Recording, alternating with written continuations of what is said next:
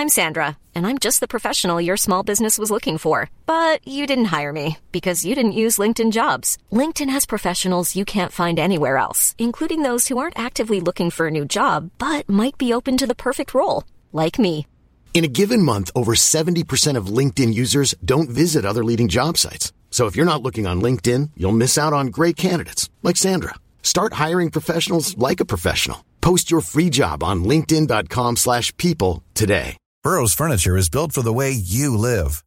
From ensuring easy assembly and disassembly to honoring highly requested new colors for their award-winning seating, they always have their customers in mind. Their modular seating is made out of durable materials to last and grow with you. And with Burrow, you always get fast, free shipping. Get up to 60% off during Burrow's Memorial Day sale at burrow.com slash ACAST. That's burrow.com slash ACAST. burrow.com slash ACAST. Anelli wanjas komani diewich komani an yaloch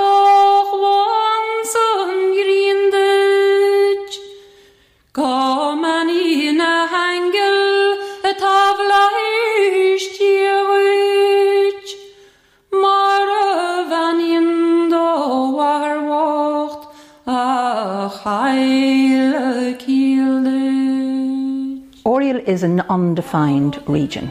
Over the centuries, the past thousand years, it would have moved right over to sometimes to Fermanagh and Tyrone, but generally re- regarded as a literary region in which there were a lot of poets and musicians uh, over the centuries.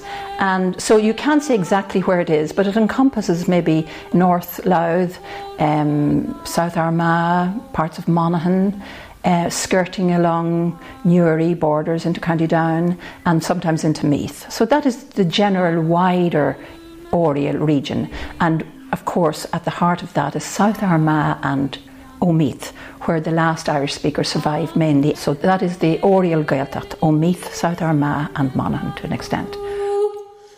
Dan men in jelen a gorfuiljakoch, Sönines mine mavile krau. Well, my name is Pádraigín Ní Uallacháin. I'm a native of County Louth. I was born here.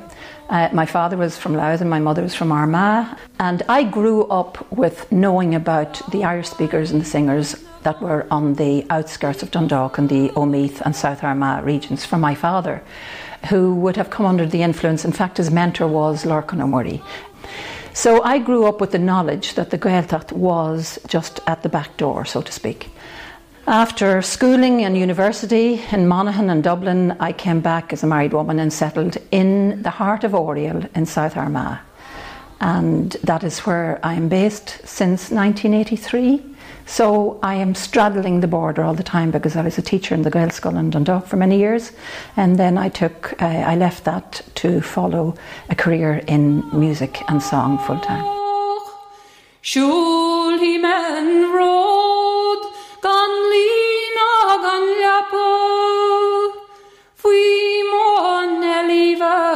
Min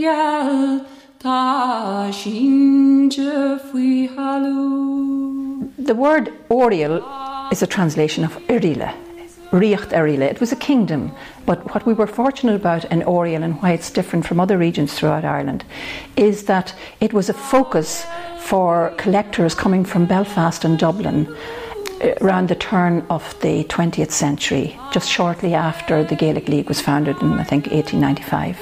This area had a nucleus of poets and harpers and many, many scribes who realised that the material was disappearing and the only way to preserve the material and remember what was handed down orally was to, to, to write it down. And uh, there were over 600 uh, manuscripts collected in this area that still survive, but the same amount, if not more, were destroyed.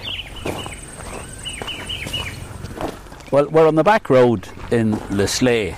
But the interesting thing here is that if we look carefully along the road, we can see the remains of a number of little cottages, possibly seven or eight altogether if you take converted sheds and so on. Well, this is the heart of the Omeath Gaeltacht. The, the back road here in Lisleigh, where we can see the cluster of cottages that were here, say, in the famine times, there, the years thereafter. This was a little self enclosed community. You can properly call it a clachan. What I believe was going on here if we look at the Griffith valuation maps for the area from the 1850s was that this land was held in common by a group of families living in these little houses under what was known as the Old Irish Rundale system so that little strips of ground here and there would be negotiated with the landlord. We have also reports that the landlords before the famine, uh, the, the, their agents were afraid to come up this road collecting their rent. So what they did was they did a deal with some strong local person, usually known as An Taoiseach. Uh, and that person would negotiate a lease uh, on behalf of a number of families. This ground here, there was a 55 acre holding, and definitely we can see nine separate names on one lease in the 1850s. Well, my name is Seamus Murphy, and I live in Carnamuckla, which is the most northerly of the 10 townlands in the parish of Omeath. I've been here 16 years, but I, I've known the area all my life, and I've always been fascinated by this place stuck between the mountains and the sea, where the language survived long after it, it was gone everywhere else. But when people study why the Gaeltacht survived here, they tend to reach for the same explanations that have been used for the survival of the Gaeltacht in the uh, western seaboard and primarily for isolation. But the thing about Omeath is that it was within a couple of hours' walking distance of Newry and uh, four hours' walking distance of Dundalk. These were major urban centres when the Gaeltacht was tri- thriving here 200 years ago, so you couldn't say it was isolated. Also, the people here on the mountain in Omeath were living cheek by jowl with an English speaking community of fishermen and traders down on the shore.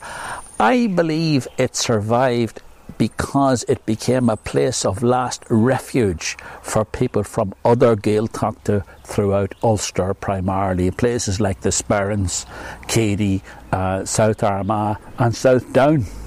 From the beginning of the 17th century to the end of the 18th century, roughly, there was a continuous line of poets in the area of Oriel, particularly South Armagh and Omeath. And their work, a lot of their work was written down or transcribed by scribes who knew the wealth and understood the importance of the work. So, one of the key figures there was Séamus Dall who had been born in Omeath and who travelled. And what's interesting about Séamus Dall Mac Cuarta, he's regarded as a very fine poet. He had one foot in the old bardic tradition, and he wrote some poems in that in that style. And he was also one foot in the new song tradition. So he combined sort of different styles of poetry. So it's a key area for the poetic tradition, for the literary tradition, for the harp tradition, for the oral song tradition, and then hand in hand, as the remnants of that were beginning to disappear, in come other collectors as well as the scribes who'd been there for centuries before.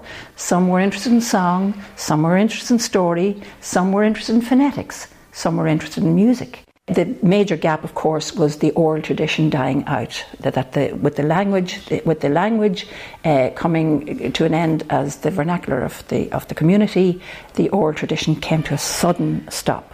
So then 30, 40, 50 years later, I come along and I'm a singer. And what traditional singers like to do is they like to represent the, the, the material and the corpus of their own area. So you'll find Connemara singers singing Connemara songs, Munster singers, Kerry singers singing Kerry songs, Donegal singers singing Donegal songs. What you had in the, in the north of Ireland were a lot of singers singing Donegal songs, not realising the wealth of material that they had on their own doorstep.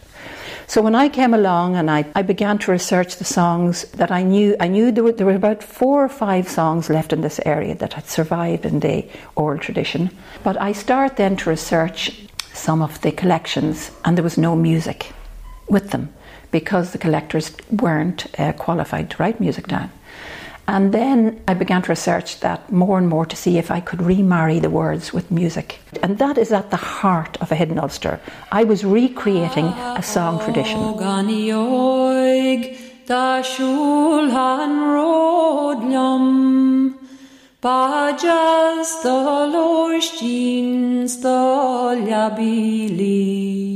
But in that process, I realised this is not about dry words or music on a page. This is about people. This is what they had carried for centuries and centuries. I felt a great sadness coming through from the collectors and the last speakers, the old women and the old men, particularly in Omeath and South Armagh. So I realised it was very, very important to, to, to make this a human story. And it was about our own people, it was about our own traditions, it was about, about our own cultural heritage. If I did nothing else, it was to reawaken the memory of that so that people would realise what we had in our own community. We didn't have to look to Connemara, we didn't have to look to Donegal. This was the mecca for a cultural uh, heritage that, that was inspirational for so many publications and collections and just a wonderful wealth. A gol go kraite se slúdor Talian nuog er wat má laivel is gan in jorin banam verindor Well, we're now in the townland of Drummullah in Omeath, which I think means uh, Little Hills, and it's a sp- spectacular view. And we're overlooking Carlingford Lough, and we're at the cottage of uh, Michael McCardle, better known as Mickey Scailta, during the Irish college times in Omeath. He was a storyteller and he actually is the bearded man that is on the cover of Pádraigín Ní Uallacháin's book, A Hidden Ulster. And his cottage has been restored, and, and, the photograph that I have now was taken 10 years ago when the cottage was in a process of being preserved. And it's lovely to look at today. I, I didn't really know that it looked as good as this. Hi, my name is Anne McKeown, nee Dobbin, and I'm Omeath born and bred. I'm secretary of Common Star Omea, Omeath Historical Society. I was born in the Omeath Park Hotel, and that sparked my interest in the Irish College and the Irish speakers that were in Omeath. If you look at the photographic record of the Irish College from 1912 to 1926, it's perfectly obvious Mickey was a star turn among the students. He appears in more pictures than anybody else. He's always sitting down. The students are always standing around him, and Mickey's giving it the whole nine yards with some good yarn or other. If you look at the size of the windows of the cottage, it suggests it's not very old. It's not from the 1700s, for example, because in the 1700s there was the window tax, which restricted the size of windows. In fact, that's when the half door came in in Ireland, because people built their house facing south with the half door uh, to save the tax on one window. They probably maybe didn't have any window. Uh, the, the Irish Parliament introduced, I can't remember when it was in the mid 1700s, introduced the window tax, which gives right, rise to one of the most famous sayings in the English language. It was daylight robbery. Well, my name is Roisin Mulligan. I am the current chair of Common Star Omea, which is the Omeath Historical Society. And we have been in existence now. This we're about to start our sixth, 17th year. We started in 2002. With myself and Anne McKeown, who is our secretary, we decided to set up the Historical Society because we felt that there was an awful lot of the history was disappearing. We felt that some of the older people who had an awful lot of knowledge were dying off and a lot of it was being lost. So we decided at that time to try and capture as much of it as we could.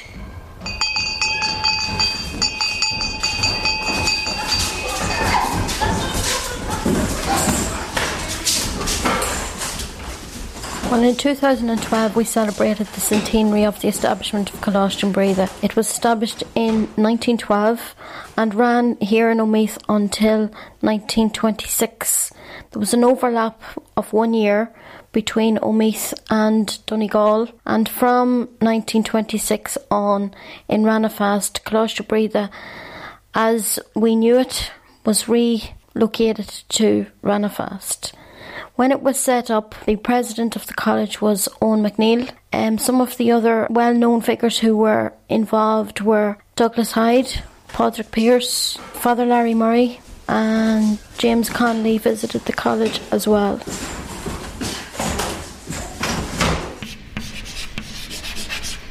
Now, the first few years of the college, you have to remember that the students in Coláiste Bríde were not young pupils. They were actually teachers who came from all over the country to study the Omeath dialect. So, on completion of the course here in Omeath, they would have received certification and they would have gained a teaching qualification in Irish. And they brought the Omeath Irish back with them to their schools all over the country. Younger students would have come on board in the latter years, much like Ranafast, but the first few years of the college, it was all teachers. The key collector in the whole Omeath collection story would have been Lorcan O'Murray. He was born in Carlingford. There's a plaque still above the door of his house in Carlingford where he was born. And uh, although his father, I don't know, I don't think came from, from Carlingford, he went on to be a priest and then he was uh, over in the States. And after the college was founded in 1912, he came back every single summer, which I think was about three weeks each way on ship, um, to collect the material in the hills of County Louth and the Omeath area. So Lorcan was a key key collector. He liked the people. You could that comes across in his in his work that he loved the people. He named them. A lot of collectors didn't name who the, the people. Lorcan O'Murray named everyone, which says something about him and his value for the people who gave the material. So he was honouring them by naming them. So most of the material, while the other teachers were going back into the college in the evening to have their tea and all the rest, as soon as the day was over teaching, he would take himself off up into the hills and writing down the material. And we owe him a great debt.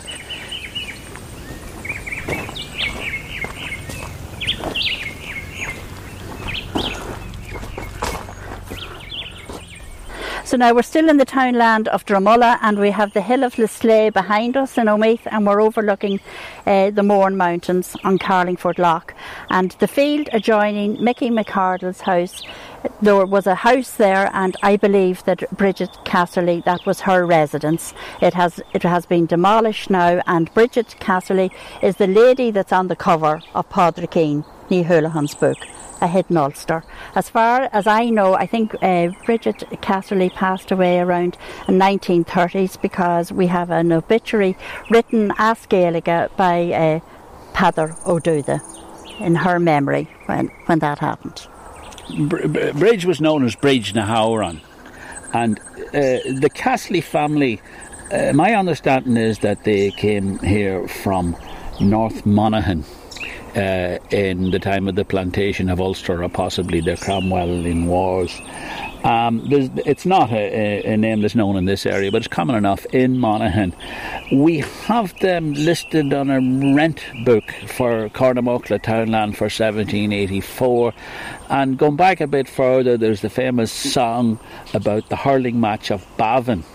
And there's a Brian O'Castley uh, standing in goals during that match. So they've been here a long, long time.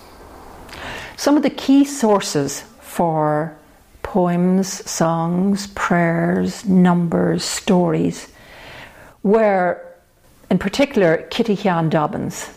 Uh, by all accounts, Kitty had a great wealth of songs and great wealth of, of, of poetry. Some of them could recite a thousand lines, imagine. Then there was Bridge Casserly. She seems to have been a great character and a favourite among the students who came to learn Irish. A hearty woman, always ready to tell a story and tell a, sing a song and sit on the sit on the wall on the stone wall and she started singing and so again you can see the personality behind Bridge and she wears a lovely unique sort of a scarf, a knitted scarf. Um, Bridge Nanoran. If you're called Nanoran, you are known to be a singer. Vinamahile tuleanangrase Egipatriname Visagar Rifrali Esclasije Akralawe Hatinarje Ege patrina me. Ovinse magralum. Gehagni is up. Bearing boomers na sarge me shawl. Dar shine skelder. Lay on. Shemar shit me la falche. Ege patrina me. She was recorded by Wilhelm Doegen, and so we can hear the sound. So we've got we've got words, we've got music, we've got photograph, we've got sound. So you've got a fair bit of fragments that you can put together and recreate who these people were. The three chair coop she shot up in the jake tinyek doyek trijek terjek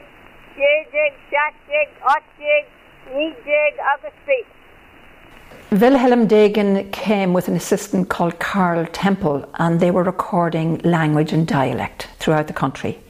And in 1931, so you can, there was, it was still known as an area of Irish speakers in 1931, and they were brought to Queen's University, as far as I know, and recorded. And there was a number of people from this area recorded, including um, Kitty McGivern, uh, Banny Givern, Breach Castley, The Dooney, the Luan, the Mart, the the Doon, the Hine, the Sana, He wasn't interested in song, he was interested in words and sound.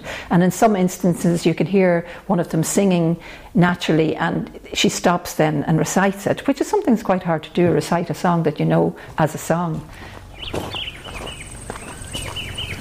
We're in the townland of Bavin. On the flat ground down in the valley below us, there was a hurling match played sometime in the early 1700s, which was actually commemorated in uh, 2012 on the 100th anniversary of the setting up of the Irish College in Omeath Colossia of Regia. The hurling match of Bavin there's a, a, a long song about it. It's considered to be the earliest uh, full account of a GAA game. The rules in hurling were a bit different at the time. My understanding, according to what I heard, is that the match may have gone on for several days and at least one person was killed. What we do know from the song is quite interesting because the person standing in the goals at one end was called Brian O'Castley. And that, of course, is the family name of Breach na Howron, Breach, Castley, or Casserly. So that family was certainly here from the early 1700s. So Coláiste Bríde was set up in 1912 and remained until 1918 in what people would know as the Park Hotel, which was actually a private residence called Omeath Park. That was the residence of John Obins Woodhouse, who was a solicitor from Portadown. John Obins Woodhouse himself was deceased by this time, but his son Curran Obins Woodhouse had leased the entire house out to Bríde. Owen O'Neill was the president of Bríde. He came and stayed in the Strand Hotel here in Omeath. He was um, probably most famous as the man who countermanded the order to rebel in 1916. He was the leader of um, the Irish Volunteer Force. He was a fabulous scholar of the Gaelic language. He was professor of ancient Gaelic studies in UCD. He brought his children here for the, I suppose, for immersion into the Gaelic environment. Hiring for your small business? If you're not looking for professionals on LinkedIn, you're looking in the wrong place. That's like looking for your car keys in a fish tank. LinkedIn helps you hire professionals you can't find anywhere else, even those who aren't actively searching for a new job but might be open to the perfect role. In a given month, over 70% of LinkedIn users don't even visit other leading job sites. So start looking in the right place. With LinkedIn, you can hire professionals like a professional. Post your free job on linkedin.com slash people today. There's never been a faster or easier way to start your weight loss journey than with PlushCare. PlushCare accepts most insurance plans and gives you online access to board-certified physicians who can prescribe FDA-approved weight loss medications like Wegovy and Zepbound for those who qualify. Take charge of your health and speak with a board-certified physician about a weight loss plan that's right for you. Get started today at plushcare.com slash weight loss. That's plushcare.com slash weight loss. plushcare.com slash weight loss. Burrow's furniture is built for the way you live. From ensuring easy assembly and disassembly to honoring highly requested new colors for their award-winning seating, they always have their customers in mind. Their modular seating is made out of durable materials to last and grow with you. And with Burrow, you always get fast, free shipping. Get up to 60% off during Burrow's Memorial Day sale at burrow.com slash ACAST. That's burrow.com slash ACAST. burrow.com slash ACAST. We have some nice photographs of him and his family outside the Strand Hotel. And Mrs. Tierney, who was his daughter, she returned many years later to Omeath Park when it was the Park Hotel and she she wanted to be shown around and she remembered this was the library and this was where we did our studies and this was where the classes took place and this is where we had our Céilís and she was very informative.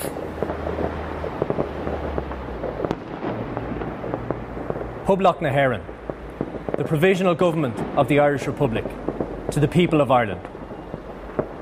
Irish men and Irish women, in the name of God and the dead generations from which she receives her old tradition of nationhood, Ireland, through us, summons her children to her flag and strikes for her freedom. We have Having heard the rumour that the proclamation was signed in revolutionary Omeath Park. We have no Irish documentary evidence. It has always been local lore, if you like.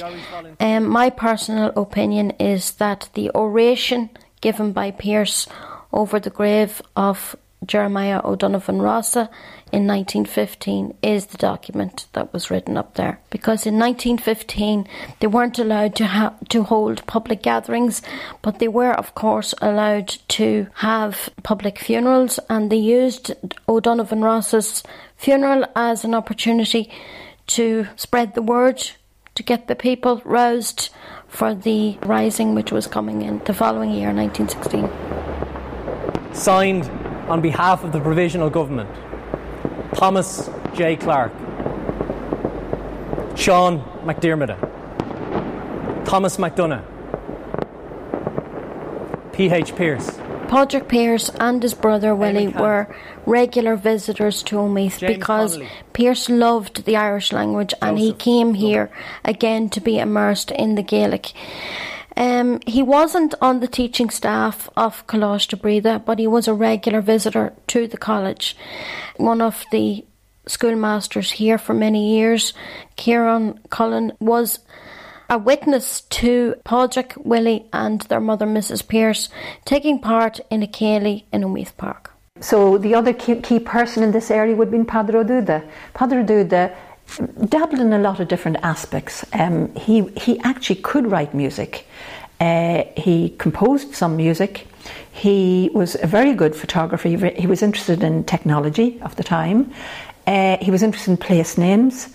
Uh, and he was interested in teaching and he taught song as well. He brought a lot of the songs from Oriel up to Donegal. That's why songs like Urchili Shragan and Urcher Cian Vacantia survived in the Donegal Gaeltacht. He would have brought them in the early days of the college.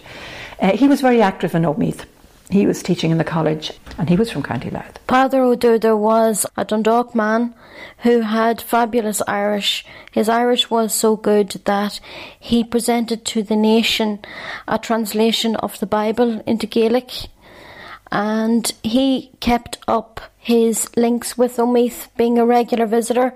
And one of the quirky things about him is that it's thanks to Padre O'Duda that we have the photographs that we have of Coláiste Bríde because he was the elected photographer for the college and each of their outings and gatherings it was Padre O'Duda who took the photographs.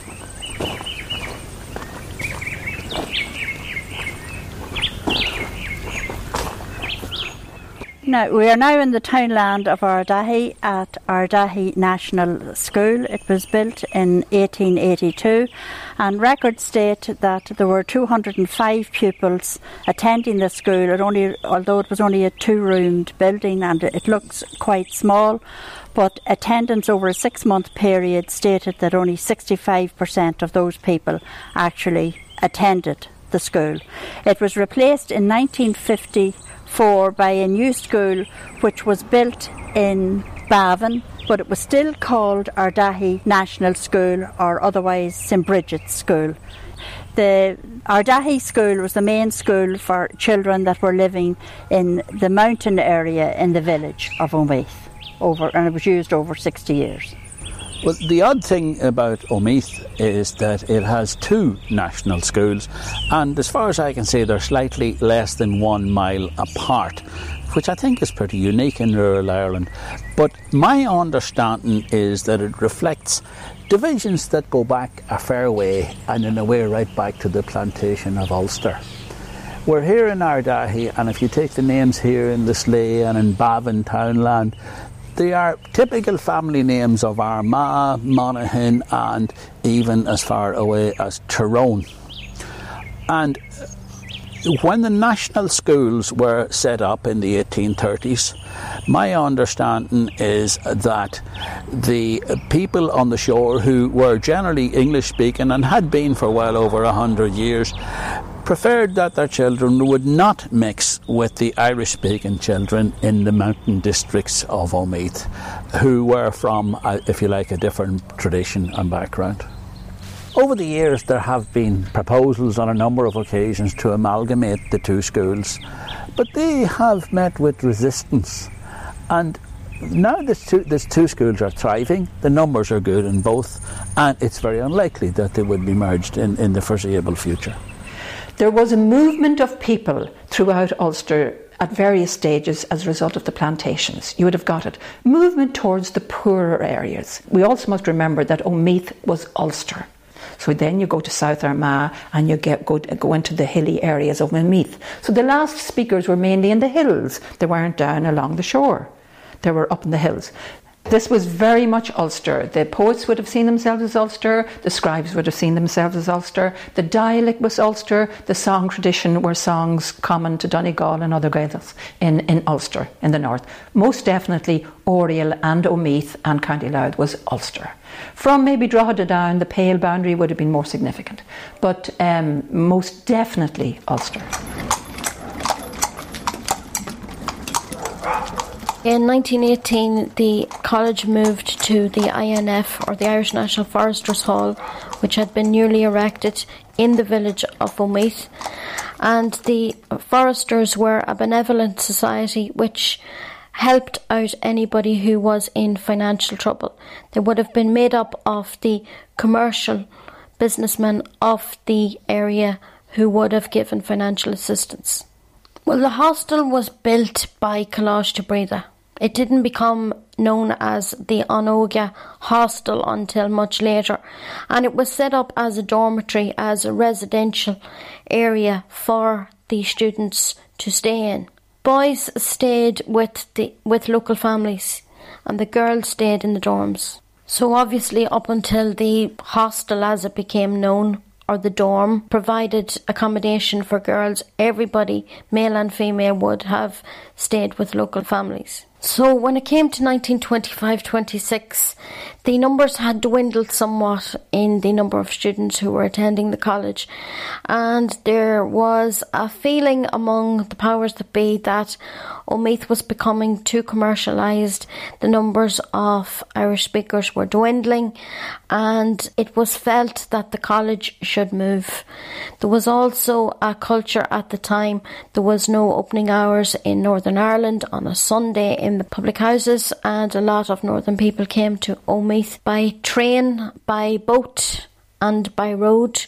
And it was felt mostly by the clergy that this was not a suitable location for the college. So Father Larry Murray sought uh, an alternative location and he found Ranafast in County Donegal and the college was moved to Ranafast. The last known fluent speaker of Irish uh, in the Omeath area was Anna E. Anlun, Anna O'Hanlon. And she died in 1969. Now, what's interesting about Anna was she was the daughter of Kitty Hyan Dobbins, one of the most famous and most important sources for song and story and folklore in the area. But Kitty Hyan Dobbins didn't speak Irish to Anna. It was she learned her Irish from her aunt. She was fostered out to Alice Dobbins, and she learned her Irish from Alice Dobbins. Yeah, we are now about 200 metres away from our old Ardahi National School on the far side of the road. We are now in the townland of Bavin, and the townland of Ardahi is right behind me. And I'm looking at the site of where a house stood, where it was the house of Kitty Shan Dobbin. Uh, she was a prize winning spinner and singer and storyteller at the time of the Irish College in Omeath and she was Anya O'Hanlon's mother. So this is where this is the spot where Anya O'Hanlon was brought up as a young child. Uh, this is the spot where Anya O'Hanlon lived, and I'm looking at a photograph now of the house. Was, this photograph was taken maybe about 20 years ago, and the house was renovated, but it originally consisted of a two-roomed cottage, and there was a cow byre all under the same roof and her Aunt Alice lived just about two fields away from this house and Anya O'Hanlon was taught Irish by her Aunt Alice because I believe as a child Anya O'Hanlon spent a lot of time in the other Dobbin house because there was a daughter in that house, her name was Betty and Anya O'Hanlon had no way, she had a, a brother a little bit older than her that lived in this house but her older sisters had gone to Wales. With Kitty Hyan Dobbins, the feature in Kitty Hyan is her little frilly bonnet. And I think that might have been a feature of widow women who wore their little frilly bonnet and the dark cloak. Uh, she seems to have been an amazing character. She was a prize spinner, and there are photographs of her. When you have photographs, you can put you know flesh on, on the name of the person. So the photographs are key. To me, the photographs were very exciting when I came across the old glass plates and I'd hold them up against the light and look through them and I'd recognise a little frilly bonnet or something and I realised that these were photographs taken by Padre Duda of the people who sang the songs and told the stories. That was a breakthrough for me in knowing who these people were and identifying with them and creating a connection that I loved with them. I could feel them when I saw them in the picture. Yeah, we're, we're now standing in the townland of Lisleigh, still overlooking the Mourne Mountains, and we're looking at the house of Anya O'Hanlon. I was fortunate enough to remember this lady as a three year old child. I came here with my uncle. He was delivering gas, and I can always remember outside the gate of the house, my uncle came back to the van and he handed me a handful of sweets and he said that Mrs. O'Hanlon told me to give those to you because you both shared the same name, which was Anne Dobbin. Well, uh, as far as I know, my great grandfather and Anya O'Hanlon's father were brothers. My name is Sean O'Hanlon. I'm a grandson of Anya O'Hanlon, and my father was Dan O'Hanlon. I'm outside the house here at Lisleigh Omeath, where I grew up with my grandmother. I lived here with her until she uh, died in 1968.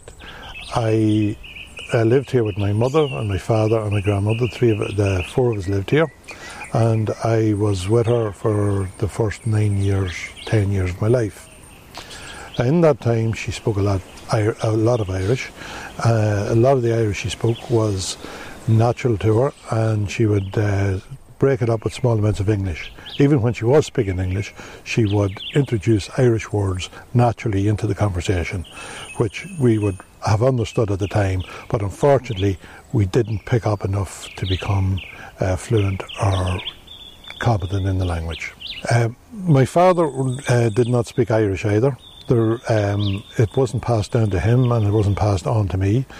The reason my father gave at the time was that Irish was seen um, was not seen as beneficial to any uh, income or any to, to better yourself because most of the people in our area either went to England to work and English was of much more benefit to them then and Irish was seen as something that could maybe hold them back. So I don't think for that reason that it was passed down, either maybe not on purpose, but that was the way it happened. In the 60s, my grandmother and another local Irish speaker, Pete Sloan, were invited by RTE to Ballymascanlon Hotel to partake in an interview. And I remember the night fairly well that RTE came, they sent a car for her, and they collected her, and then they collected Pete Sloan, and they went to Ballymascanlon. Bhí ghuiigh ag dethir agus ag doháir. ó bhí go leorach acu an siú go lecham eh, an siú go letam gá ácha le luirt néidir chéile a ggólaach. Tuigem. Hmm. agus bhtha san na dólam tú héana réala go bheith. Bhil cuide chud séte agus bhí me chuine le le antíí agus aróm mór an pe le go séarbí. Agus is ón eintín mar sin is mó a dólam tú héana sé go leirt a gabí. Se. Broadly speaking, she was the last of the fully native Irish speakers, the people who spoke Irish from birth. Uh, you know, she, she, she was bilingual, obviously, uh, but uh, she was the end of, of a very long chain. And it's not just a matter of the language, she was the end of a whole way of life and society. Well, we'll start at recent times. If the likes of Anna O'Hanlon didn't pass it on to her children, it was because she was a practical woman, obviously. The community wasn't speaking it, so why should she be the proselytiser for a language that was dead around her as far as she was concerned? Purely practical. Go a step farther to when Irish was the community language. The key question there is to ask why did a whole generation of people not speak to their children? Fill that gap with the word fear. So when fear kicks in, it just takes over in a sense. And there was a fear of the Catholic Church in relation to the languages, which is something that people do not realise at all. There was a fear about the system, the schooling system. We all know about the bata scóir or the stick that was put around children's necks that if they spoke Irish, they went home and they got slapped. So there's fear in a younger generation, fear. And fear generates hatred and resentment and grievance. So this was projecting itself onto the language.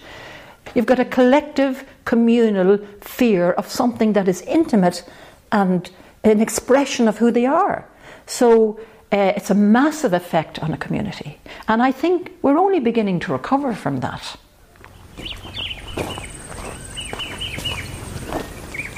Now we're in the townland of Bavin and I'm outside uh, Pete Sloan's house. Uh, this is situated on the New Line Road which leads to the Long Woman's Grave.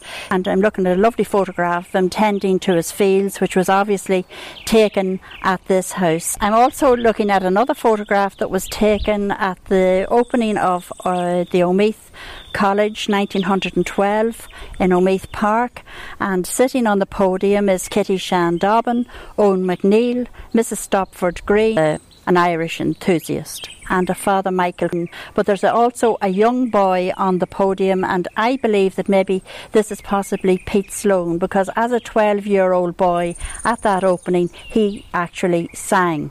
Pete Sloan was also interviewed with Mrs O'Hanlon in Ballymascanlon Hotel by RTE sometime in the mid 60s. Well an cumna leat an tean choláistean seo choláiste Bríde. Ó tá tá cumna maithe go mar tam sin, bhí mé híos gominican sin. agus is méise nuair a bhí mé godúí an sáil tháinig na na géilegóíún ball lia go dtí ó mé amháin, agus bhí Douglas Haidin agus fuii me se sús ar an ar an ádan agus lé mé an an adrestá. Ar lé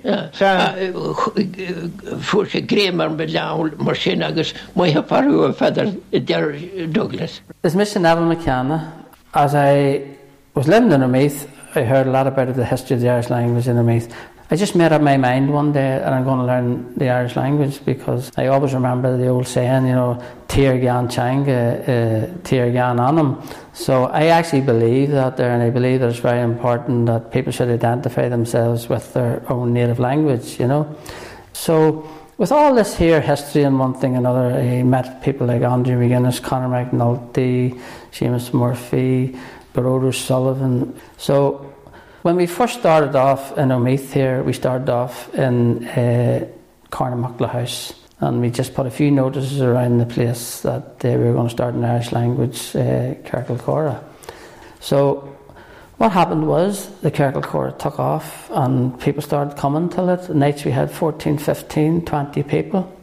So we decided we would have a Jane course, which was uh, a weekend course for Irish speakers, people to come to learn it. And that was really successful. So taking this on board, I thought it would be a good idea to open our own centre, Áras na Gael, in Omeath. And we got this building of Seamus McQuaid, who was very, very good just for the whole time we were there. So, so when we decided to open Áras na Gael, we had to discuss uh, would we affiliate a any group or whatever. And of course, uh, the most prominent organisation has always been uh, Conradh na Gaeilge. Ever since they were formed, uh, they have been promoting the Irish language, so it just seemed to me to be the right thing to do, you know, to keep the history of Conradh na Gaeilge going, like, and support Conradh na Gaeilge. So we did do that, and we joined Conradh na Gaeilge. We opened the, the Áras in 2014, I think it was without very little money, to be honest with you. But we started to run the rangs and charge people for, uh, you know, the, the rangs, and we were able to keep going. And then we were looking out for grants and stuff. And the early couple of years, we got no grants from nobody. Uh, we had to do it all on our own. I raffled a few harps and stuff, and so that kept us going for a year or two. So we reluctantly decided to close the Áras. And to, to go back to the roots again, we didn't fail in the project. We made it close to the Áras, but we didn't fail in the project. We have an Irish language walk, an association with uh, the local Carnamuckla pub every Sunday, every fortnight, and we do speak Irish on it.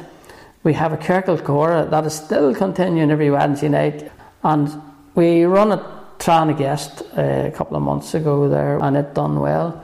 But from now on, I think it's time to re energise the whole project. We're, we're just actually at this period of time uh, sitting back and discussing the way forward. One thing that is, has happened is that we have put the Irish language in, on the map in the minds of the people in Omeath. You know, they're starting to realise, you know, our history was that we were Irish speakers. There are people again speaking the, the, the language in Omeath people from all over the country have heard about what we've been doing. So Omeath is firmly in, in, our, in, you know, in the minds of people.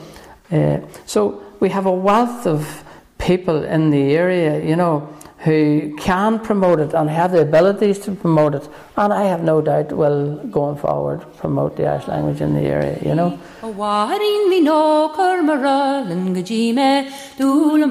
Oh, I think there's been a big interest in reviving the Irish language here in Omeath. I think that it's very important for the people to re establish their own language and to use it. It is far from dead, it just needs to be bolstered and resurrected. There's a great sense of pride in Omeath, a great sense of pride and wonder at the uniqueness and the beauty of the cultural inheritance that they have. And the next step will be to assimilate it into the community again. So it's not the next generation, it is now, it is we. Dúla manna binne buí dúla manna tléve, dúla manna fariges, dúla manna jéji, dúla manna binne buí dúla manna The Forgotten Gael Gaeltacht was produced by Little Road Productions Limited for LMFM Radio and funded by the Broadcasting Authority of Ireland with the television licence fee.